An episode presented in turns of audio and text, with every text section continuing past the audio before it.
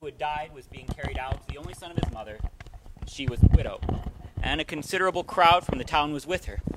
And when the Lord saw her, he had compassion on her and said to her, "Do not weep." And then he came up and he touched the bier, and the bear stood still. And he said, "Young man, I say to you, arise." And the dead man sat up and began to speak. And Jesus gave him to his mother. And fear seized them all. And they glorified God, saying, "A prophet has arisen among us, and God has visited his people." And this report about him spread through the whole area of Judea and all the surrounding country. This is the word of the Lord. Thanks be to God. And our Old Testament lesson, 1 Kings 17, 17-24. After this, the son of the woman, the mistress of the house, became ill. And the illness was so severe that there was no breath left in him. And she said to Elijah, "What have you against me, O man of God? You have come to me to bring my sin to remembrance and to cause the death of my son." And he said to her, "Give me your son." And he took him up from her arms and carried him up into the upper chamber where he lodged and laid him on his own bed. And he cried out to the Lord, "O Lord my God, have you brought calamity even upon the widow with whom I sojourn by killing her son?" Then he stretched himself upon the child 3 times and cried to the Lord, "O Lord my God, let this child's life come into him again." And the Lord listened to the voice of Elijah, and the life of the child came into him again, and he revived. And Elijah took the child and brought him down from the upper chamber into the house and delivered him to the mother. And Elijah said, "See, your son lives." And the woman said to Elijah, "Now I know that you are a man from God, and this, that the word of the Lord in your mouth is truth." This is the word of the Lord. Thanks be to God. All right, so these readings are not just a confrontation with death, but with pretty catastrophic death. Tell me about the situation kind of at large as a widow loses her only son.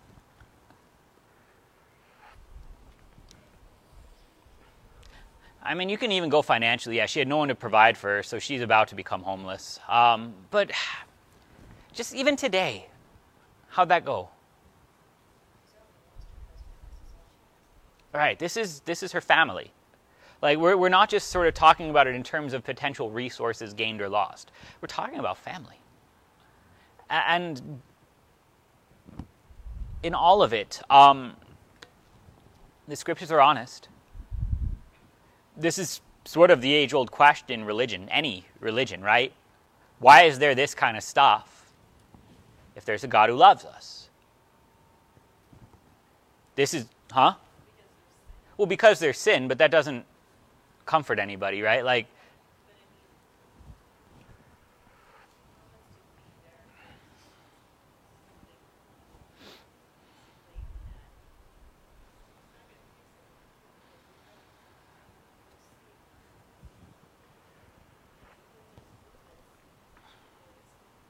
wonderful.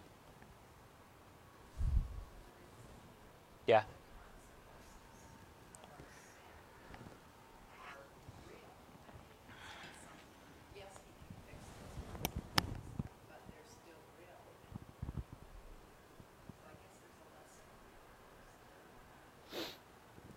Sure.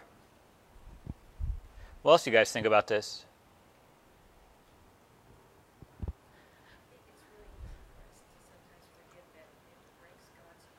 There we go.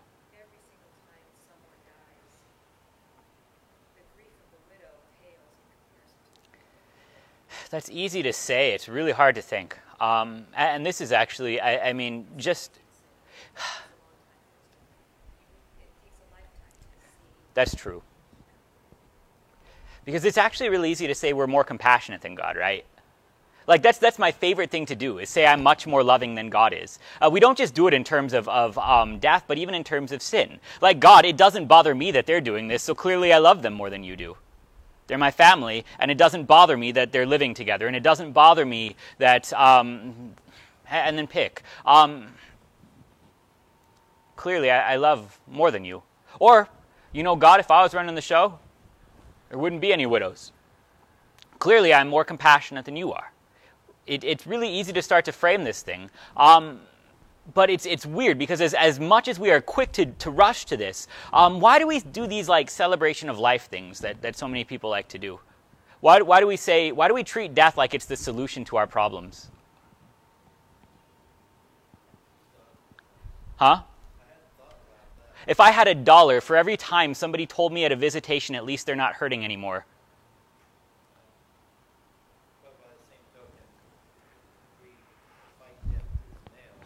My point.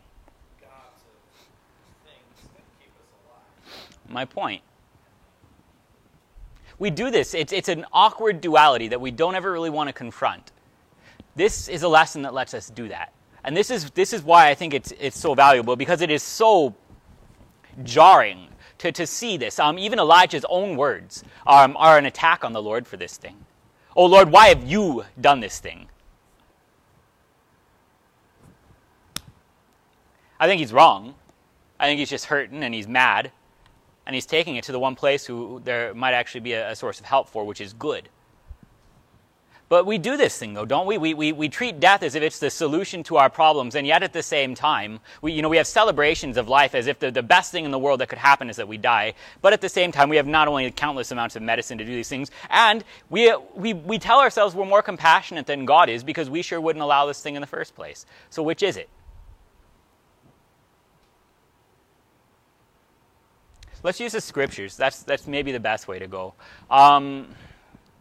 Ezekiel 33 tells us straight up how God feels about this thing. He says, I have no desire in the death of the wicked, but that they should turn from their ways and live. Does God want anyone to die? No.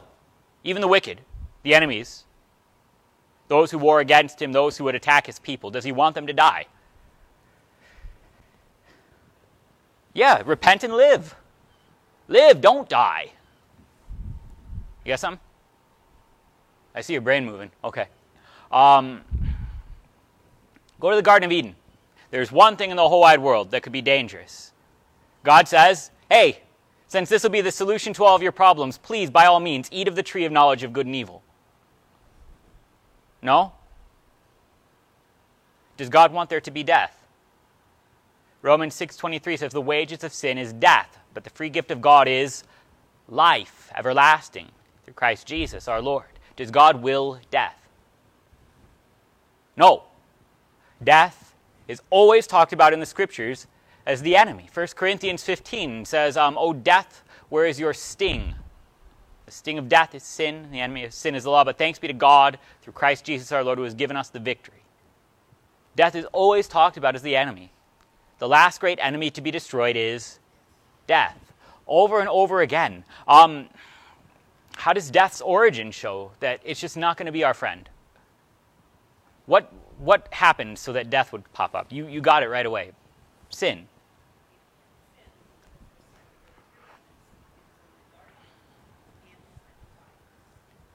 Good. Let's hang on to that. Because there is God sending something to die in there. Hang on to that one. Just keep it in your back pocket for a little bit. Does God intend people to die? Like when he made us, were we supposed to die? When we decided to start killing each other and ourselves, what did he do about it? He put other stuff in the way. So then when Adam and Eve, who were supposed to die in the garden, did they die right away? No. Instead, God killed animals and covered their shame that they could live. Instead of your death, he sacrificed his son. Death is not the will of God, so much so that he has to conquer it. He'll do it by any means that he has to do, because his will for you is life. That means that when we approach texts like these, we don't need to tell the lies that we tell, the cliches that we speak, because we can confront this and speak about it the same way God speaks about it. It is bad. Death is the enemy. It is not okay ever that someone dies. If it was ever okay that somebody died, Jesus wouldn't have died to save them. Name one time it's been okay.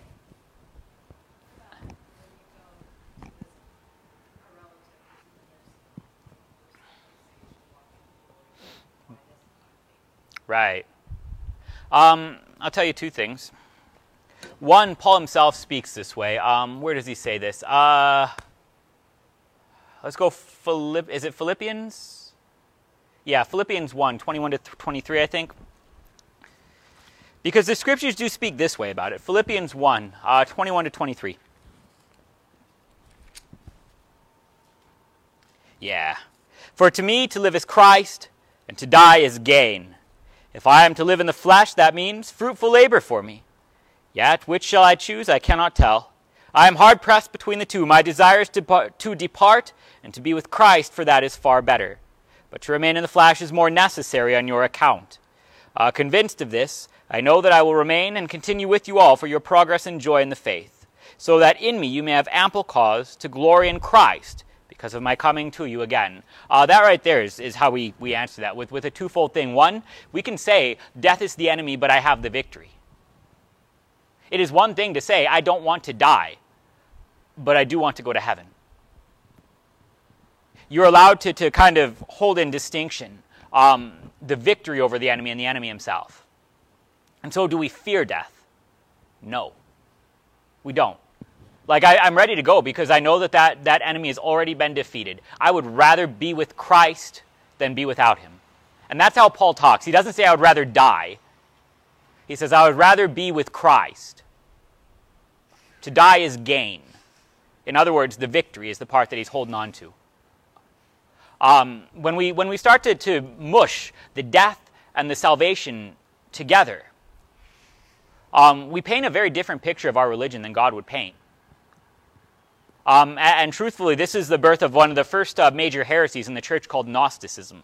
The idea that the body is bad and the soul is good. And so the best thing in the whole wide world that can happen is that we can get rid of this stupid body and let our souls be with Jesus. For one, it really denies the resurrection, just completely.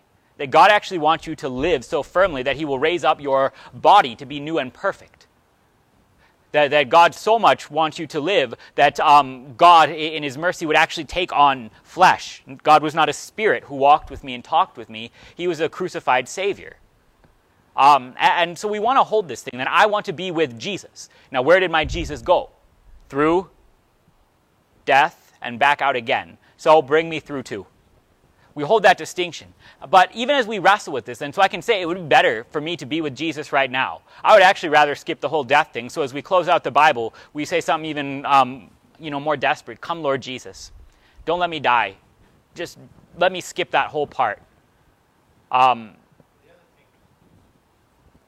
can't do is put death first. Jesus is first. Good.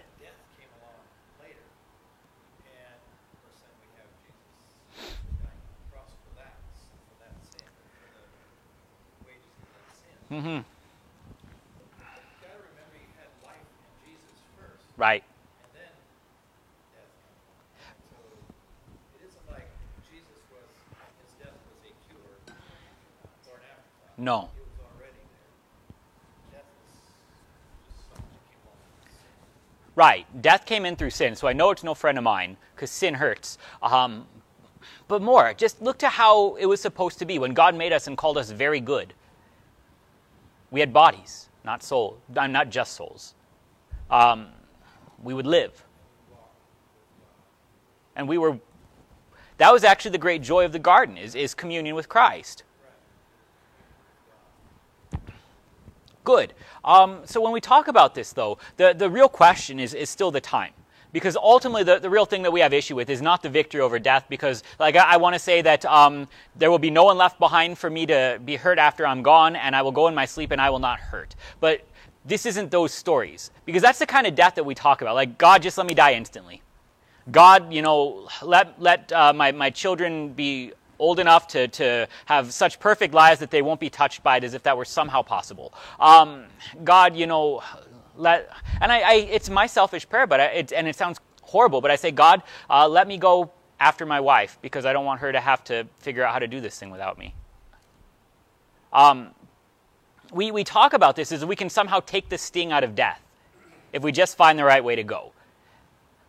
The sting of death is sin. No. As long as there's sin, that's not going to work. And the scriptures themselves are a confrontation with the fact that not everybody gets those, and in fact, most people don't.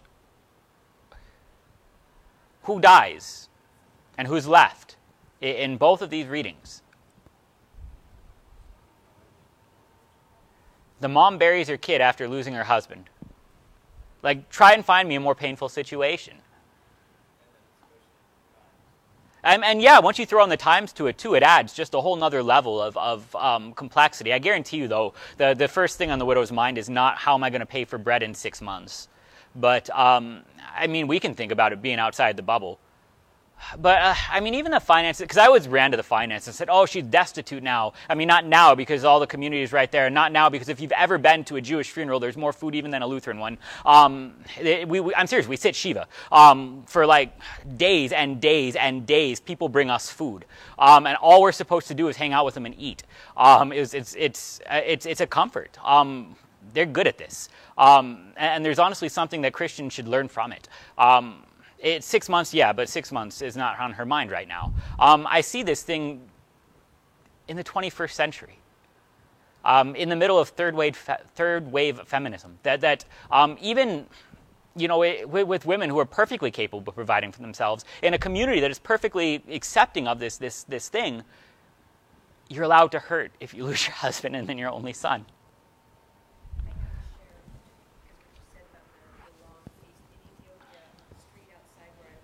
Yeah. They started putting up, one morning I watched out over there, they started to put up a camera. And as I asked around, a young man who died of some regret, so there was going to be a funeral. But that tent in the middle of the street, nobody had blocked the traffic, people just went out, was up for a week. There was all these people at night. Yeah.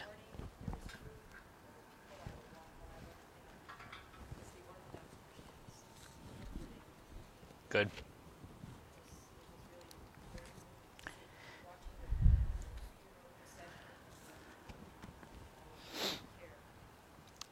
I tell you the truth, because we're getting our legs under this, and so the week that somebody loses somebody, everybody brings a casserole, and that's good. But you really want to do something? Go see them in a month. I'm serious. Put it in your calendar. Go see them on their birthday or their anniversary. Make a phone call. Bring a casserole then. There's something ongoing about this. But the real question that you asked me is, and the one that I definitely don't want to skip over is, that question when you're laying in the nursing home and you feel, you know, destitute, you feel like a burden on everyone around you, and you just, why am I still here? I could be with Jesus. Why am I still here? And this is Paul's actually exact same thing, only he doesn't consider himself any better than somebody who's just receiving. And there's something great to be learned from this. I'm going to read you the verse one more time in Philippians 1, picking up around 22. If I am to live in the flesh, that means fruitful labor to me, yet that which I choose I shall not tell. I am hard pressed between these two. My desire is to be with Christ, for that is far better, but to remain in the flesh is more necessary on your account. Why are you here right now? Huh? Yeah, for your neighbor. I mean, really. You're here for two things. One, to be called into faith, and then two, to love your neighbor. So when we talk about vocation, we recognize something. Two things that I kind of want to hit at because I stole it from pastors who are smarter than me. First, is there any vocation that is entirely self-serving, exists inside of a bubble? The most demonic of vocations try to. All the best vocations involve other people. Name me one vocation that involves absolutely no other neighbor.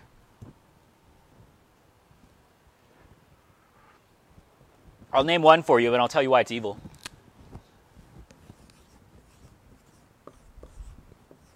Monk. Who is a monk supposed to interact with? Just with God. Some even take vows of silence. You don't work inside of your community, at least at the time of the Reformation, especially this was true. You prayed to add to the treasury of merit. You didn't serve your neighbor, you served God. But what does God need from me? What does my neighbor need from me? Depending on the neighbor, different stuff. Luther took issues with the monastery. Not that it was bad to pray. Not that it was bad to be Christian. Not that it was even bad to devote your life to holy things. But he recognized something, that God had stuck us here together that we might serve one another. And so, when we turn our backs on our neighbor, we end up ultimately separating ourselves from God. Christianity is one religion that does not exist in a vacuum. And so many of the other religions, they do like spirit quests, or they do, private meditation. Go off in your own head, go off in your own heart, go off in the middle of the wilderness and really find God one-on-one. And Christians have always been the opposite of that, always, where we have said, no, God calls, gathers, enlightens, sanctifies, and keep. We've always been a communal religion where God would gather us together, that together we would be the body of Christ and individually members of it. We would always be united not just to God, but also to each other, so that when we deal with things in terms of vocation, there is both a hearer and a preacher. There is a parent and a child. There is a government and a citizen. When we pair up vocations, they're always in partners. And so, if you're still here, it's because God has given you people. Even if you don't necessarily feel like it, and even if you don't necessarily appreciate it, God is giving you those people. Now, the real question is there value on the receiving end? Because that's the part that everybody gets backwards. We always say, it's the more godly vocation to be a pastor than a congregational member. No. First of all, how do you get godly? You receive God. So are you more baptized than me, or am I more baptized than you? No. Is God more pleased with me, or is God more pleased with you? No.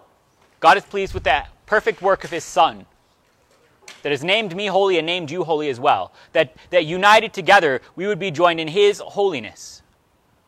Is it more godly to be a parent or a child? But Jesus says, let the little children come to me. Who's doing more work, the parents or the infants? What is a better Christian witness? To lay in bed and receive, or to give? How do you get to be a Christian? By giving to Jesus and caring for him and all of his needs? Oh, how did you come to Christ? When you were perfectly capable of, making sure to promise to pull your own weight, or when you were absolutely nothing? When you were dead in Christ, he made you alive. This is a better Christian witness. And so to lay in the nursing home and feel utterly helpless is to be a Christian witness to your neighbor. It is to provide not only for vocations for nurses to care, but it is to be a testament to what our faith is and how our faith can endure even down here. Because it's really easy to say, look how Christian I am, I have given to the poor. It is a whole lot harder to be Job. But Job is my witness, for he's the one who wrote my hymn. I know that my Redeemer lives. When we get to be united with each other, this is Paul's thing. Yeah, I would rather be with Christ. And if he wants me, he can come get me. That'd be great. I am so certain of the victory that I will stare it right down.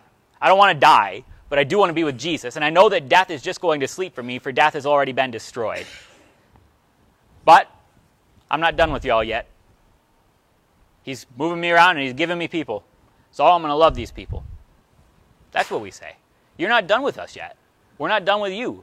You get to show me what it is to be Christian, that every time I might think too highly of myself, you can show me what a perfect witness looks like. Thanks be to God for you. You can demonstrate to me the joy of Christian life, to simply receive from God, who is ever merciful and ever gracious. I can get a perfect picture of what my religion is. What a joy. We don't let go of these things. And so we can say, yeah, I'm so certain of my victory that I'm ready to be with Christ in heaven. But we never talk about death as a friend, because Jesus doesn't talk about it as a friend either. When we sort of mold these two things together, we are really confusing to the rest of the world. We really are. So much so that, from the very beginning, people have accused the ancient church of saying, well, if you really believe that baptism saves you, why don't you just hold the kids underwater when you baptize them? But it's as blunt and as confrontational with what we say about baptism as you can get. And I actually really love the discussion. Because at first I actually didn't know how to answer it when I was a baby Christian. Because somebody brought it to me. And I said, well, that's bad. I don't know why it's bad, but I'm pretty sure it's bad. And so here's the thing. Does baptism save you? Is baptism a certain hope of salvation? An ugly, ugly, ugly, ugly question if some people abandon their baptism. So why not? Answer it. Oh, it's really simple. God thinks death is evil. God hates death so much that he died to destroy it. God has no desire that any should die. so much so that he becomes our death, that we would become his life. Baptism is not simply an act of death, but it is also an act of resurrection. To name it anything otherwise is to pollute it and pervert it. We don't hold the kids under the water because the whole point of baptism is not that they would just die, but that they would pass through death and unto life. Does God want that child dead? No. That's how come he gave them baptism in the first place. Don't you dare pervert that thing. I mean, really. This is how we confront these things. Does God will death? Elijah thinks so. I mean, because he's genuinely troubled by it. We start flinging this thing around. Who did this? So here's the question. What does God do?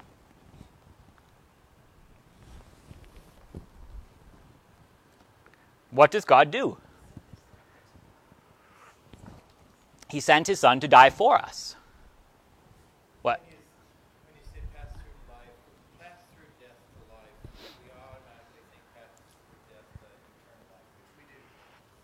But we pass through death to the life that we're in, the life that we're to exist in, and serve others. So you've got to add to serve others to it. Otherwise, we've got no existence. Will there be vocation in heaven? Or not heaven, let's go to the last day, because that's easier. Will there be vocation in the resurrection?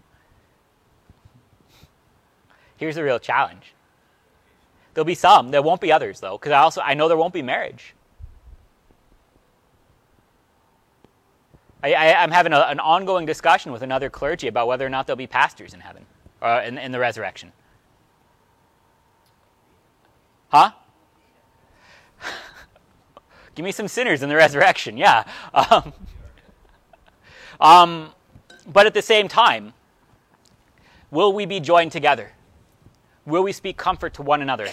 Even in the book of Revelation, who are these coming out of the Great Tribulation? Even there, the saints are comforting one another. What vocations? There will be vocation. Yeah. And you need to look at what vocations are there. And that's right. That's our true vocation now. No, there's more vocations now, because now this is the means where God would provide these things. That's what God gives us these vocations for this day. When those needs are no longer needed, then yeah, those vocations can pass away. So let's do marriage, because I know for a fact there won't be marriage in the resurrection by Jesus' own mouth. Why do we have marriage today? Two reasons. Three reasons. Three. Yeah. Because I don't need to give you a pamphlet. There ought to be families, and we know how this happens. Marriage is good for making more people. Good. Why else? To teach me about Christ and the church, to learn what sacrificial love is all about, to be an image of Christ and the church. And? You're allowed to say this one. Yeah. To be dealt with for worldly passions, to be a balm for worldly lust. It's Paul's own language, that we would, in this world, apart from it, burn. Marriage is given so that we would have a healthy outlet for these desires. And in fact, when we turn our back on it, all sorts of perversions tend to bubble up to the surface. I mean, you see it in Christian denominations that have insisted upon chastity for their clergy. Marriage is given for three good purposes. Now, will I have sinful desires in the resurrection? No. Will I need teaching about who Christ is compared to the church in the resurrection? Not in that sense. Will there need to be more babies? And no. So marriage can pass away. Now, will Lisa still be my very best friend? Of course. Will we hang out all the time? Yeah. What a joy. Will my kids want nothing to do with me in the resurrection? No. They will want to be around me, not just because I provide for them their daily bread anymore, but because of love. They don't stop being my kids. They stop needing things from me. They can receive it from Jesus. But at the same time, the saints speak comfort to one another in the book of Revelation.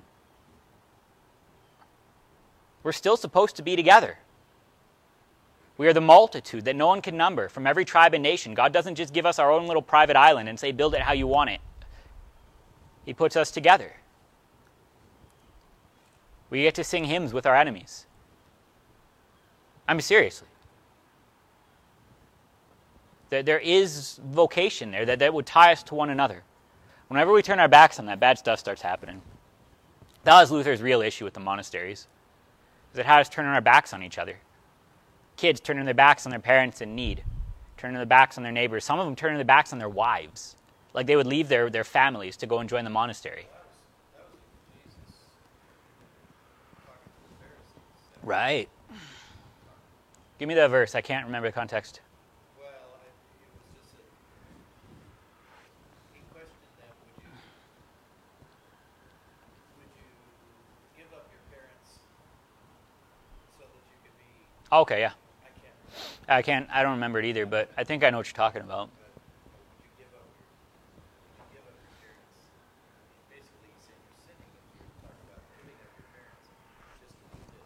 Right. So when Jesus confronts death, what does he think about it? Go to Luke. He has compassion. Is this okay with him, this situation? No. How do I know it's not okay? It says he has compassion, and not just sort of in a, I would do it differently, but in a what? What does he do to this guy? He raises him from the dead. What does he do first? He touches the casket, the bier. What happens when you touch a casket by the old temple laws? You are unclean. How come? Because of the dead person inside. Because death is not good. Because death is, in fact, a pollution. Remember in the Old Testament, a lot of these things are acting out in a concrete way, that which happens spiritually in the New Testament. And so when we talk about these things that we would consider just so harsh and so unloving and a God who couldn't possibly understand, we either tend to say it's just an uncivilized people enacting out their own desires, and so they oppress women and they found a way to do it. Or we say that, you know, it's sort of a few wise people who had a whole bunch of dummies around them and they didn't know what else to do to make them not get sick. So they said, you know what, stop eating birds that eat dead things that will make you sick. Also, don't eat pigs because you can't keep them clean, kosher. And God did it. Just shut up, dummy. Don't eat the dead bird. No. The reason that God would give these things is to paint a picture of the spiritual. And so, we can call then death what it is. Right now, come to a visitation and watch somebody stare at a casket and tell me it doesn't ripple out this uncleanness, this defilement, this wrongness. What the temple system would do then is say, look at how terrible this is. Let's go and find life after you're involved with it. Let's go and cleanse. Let's go and find a source of that which causes healing, restoration, hope. Point me to the resurrection, even back then. Jesus grabs hold of death itself, and he becomes unclean. He takes everything that is wrong with this situation unto himself. He pulls the man out of the casket, and then he hops in it himself. He trades places with this man. And so, as he goes off to his own death, does he leave a widow behind? I'm one of those, by the way, who thinks that Joseph probably passed. I might be wrong. Stranger things have happened, but he just up and disappears very early on. A lot of lore would say that Joseph was substantially older than Mary. He gives her to John. Precisely. Right. And he did. I mean, he said, "Woman, behold your son. John, behold your mother."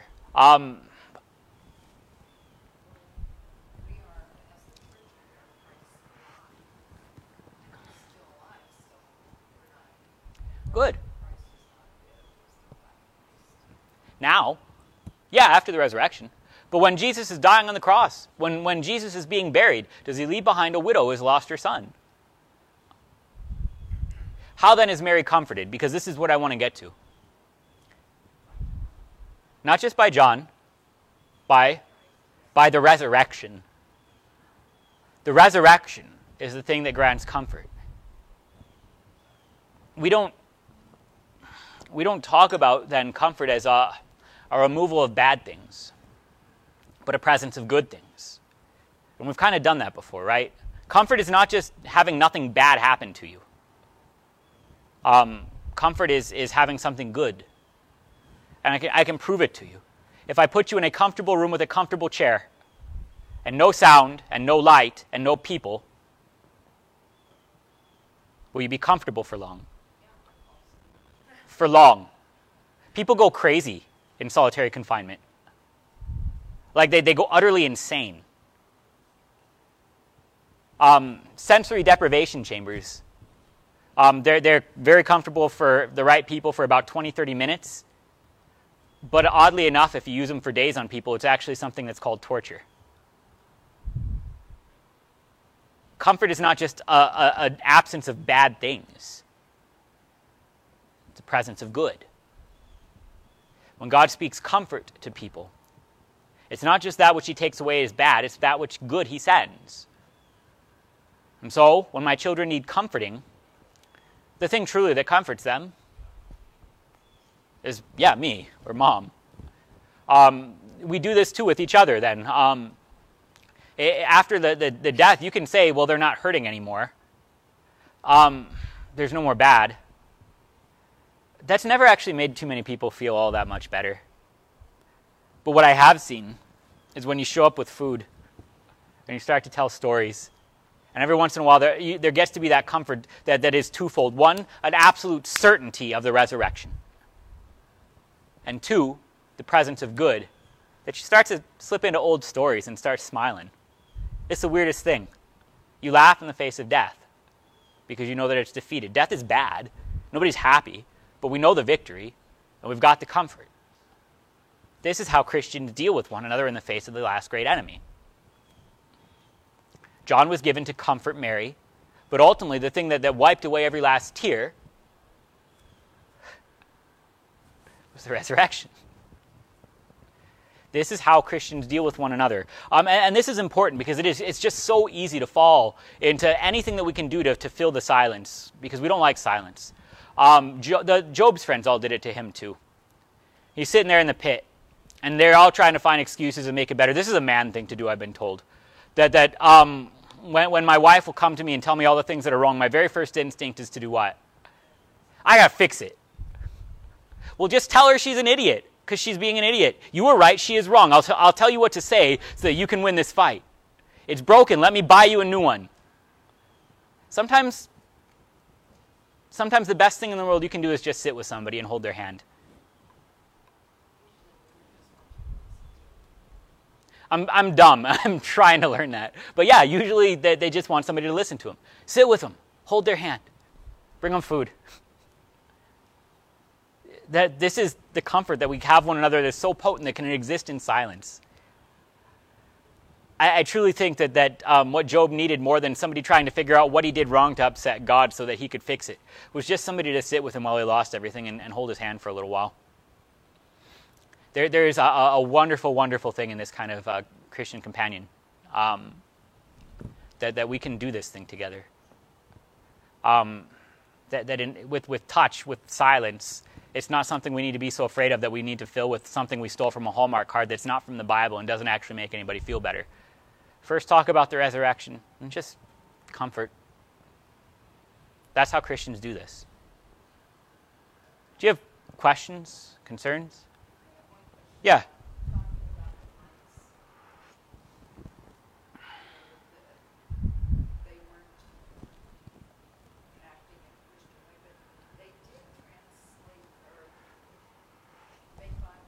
Some did that, yeah. Yeah, and I'm not saying everybody in a monastery is worthy of hell. Some of them did service to their neighbor. So copying scripture is a good thing. But what?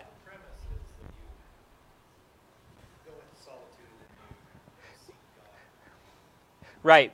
So here's the thing, though. Even inside of this, you spoke about a vocation for a neighbor and not a vocation directly to God.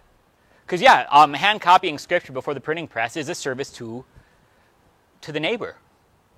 Saying that I can't work because I have to pray the 7 hours of the day is a different thing. And we can do it right here, too, because it is actually my job to pray for you. Like, quite explicitly in my call documents, I'm supposed to pray for you. Now, at the same time, If you call me and say, Pastor, I'm going through a really rough time, I could really use to talk, or Pastor, I'm having surgery, or you know what, Pastor, I hear there's church on Sunday, I'm like, yeah, I can't write a sermon, gotta pray. Can't visit you, gotta pray. Can't raise my kids, gotta pray. You see where it starts to turn in on itself. This is the place where the monastery can become polluted. There are even today, this day, monasteries that work in service to their neighbors, and that's good.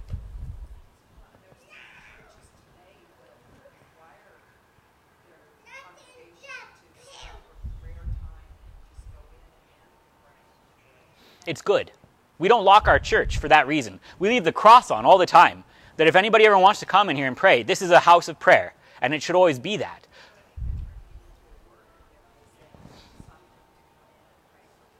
Oh yeah, don't do that. Don't do that. Pray if you need to. Prayer is a comfort,